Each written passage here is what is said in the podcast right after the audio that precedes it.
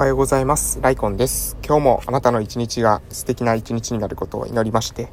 えー、ビクトール・フランクルさんの生きる意味を求めての書籍からですね、言葉をお届けしていきたいと思います。えー、おはようございます。ちょっとですね、あの、ブオーとかね、エアコンの音が入ってるかもしれませんけど、今ですね、車内からお届けしております。と言いますのも、あの、起きるのがですね、えー、遅くなってしまいまして、で、朝のですね、挨拶運動に間に合いそうになかったので、もうあの、朝の配信はね、あの、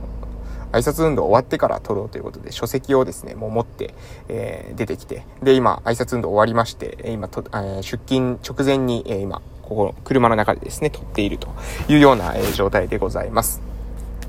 で、え、私はですね、鹿児島県の奄美大島の某村で地域おこし協力隊として活動しているんですけれども、もう本当にね、あの、夏休みが明けまして2日ですね、子供たちの挨拶運動に、また体を、え、再度合わせているというような状態ですけれども、私もですね、こう夏休み癖っていうのかな、私結構ね、しっかり寝るんですよ。本当に。あの、夜しっかり寝るんですけれど、うん、そこをね、また、あの、朝の時間っていうのをしっかりとね、調整していって、まあね、やっぱ5時半ぐらいに起きたいな。5時半ぐらいに起きたらですね、朝、だいぶ、朝活っていうか、仕事できるんですよね。うん。5時半ぐらいに起きたいなと思って。じゃあ5時半ぐらいに起きるためにはって考えた時に、やっぱ私ね、7時間はね、寝ないと微妙なんですよね、体調が。なんで、そう考えると10時くらいには寝たい。10時くらいに寝るためにはですね、やっぱりね、8時半くらいまでにはね、食事を終わらせて、そこからですね、やっぱちょっと、うん、まだ夜にも、まあ、読書とかして寝てますので、うん、そういった8時半くらいに食事が終わるぐらいに設計してですね、行こうかなというふうに、えー、今日思った次第でございます。まあ皆さんもですね、えー、様々人生あると思いますけれども、自分の人生ね、自分に、自分のいいように時間調整しながらね、生活していただけたらな、というふうに思うわけでございます。で、近況報告でございますけれども、えー、昨日ですね、えー、っと、YouTube でかなりですね、大きな告知というのをさせていただきました。2021年9月1日、いわゆるですね、言語聴覚の日っていうふうに言われてまして、私もともと、えー、去年の12月まではですね、福岡の方で、えー、リハビリ病院で言語聴覚士として、えー、リハビリの仕事してましたので、ちょうど言語聴覚士の日に、えー、合わせてですね、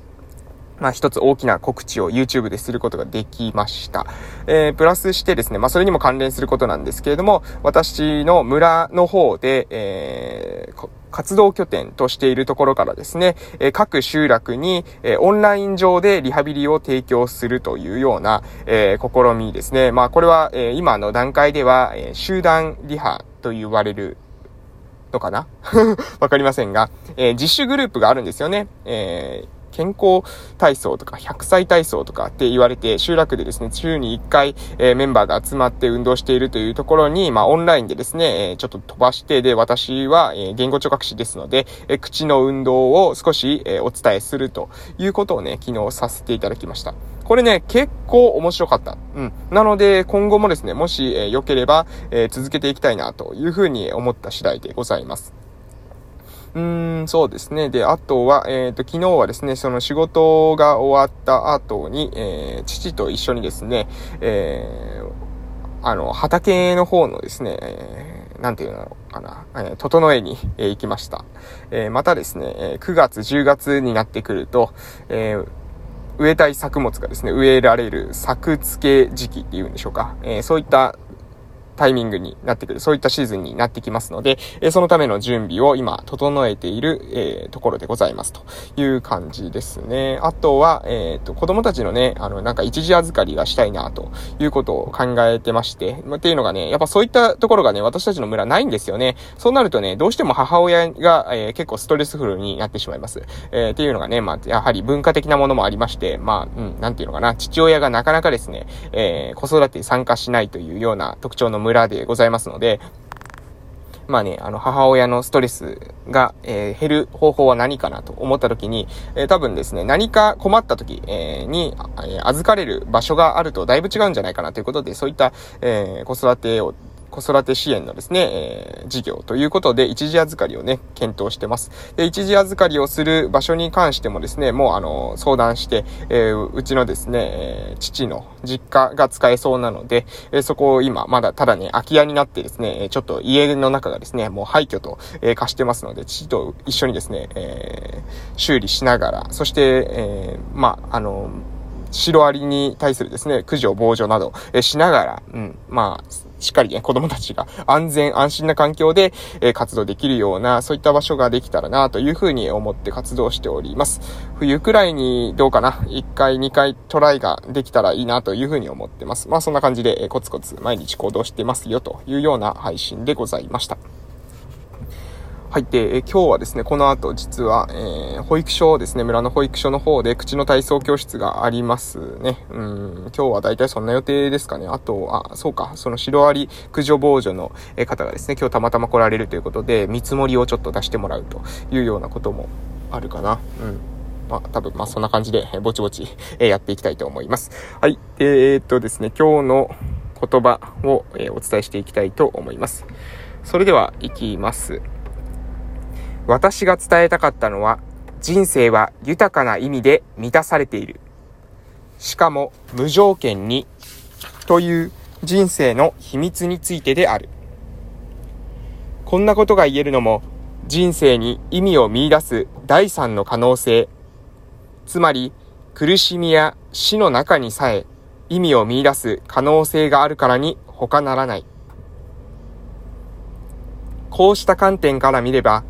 無条件に存在する意味への無条件の信頼。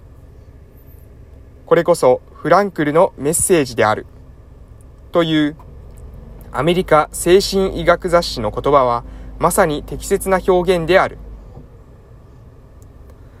はい、えー、ここまでにしましょうかね。ちょっと、えー、難しい内容だったかもしれませんが、えー、もう一度読みますね。えー、重要だと思うポイントはここですね。え無条件に存在する意味への無条件の信頼。うん、ここかなというふうに思います。え私たちの人生には、え意味があると。そしてですね、それは、えー、様々な状況があったとしても、そこに対してですね、無条件にあるんだということですね。で、その無条件にある意味というものを無条件に信頼すること。これがですね、うん、フランクルが伝えたかった。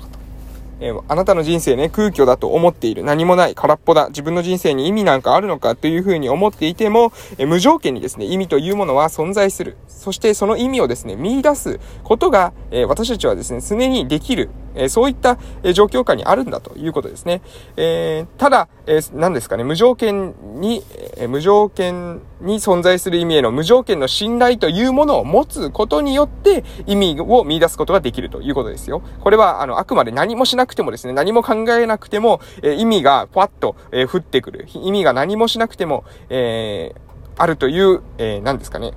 感じることができるというわけではありません。意味というものはあるんだけれども、それはですね、自分が意識しないと見えない。ということですね。これどういう感じなんでしょうか？例えば、うーん、そうですね。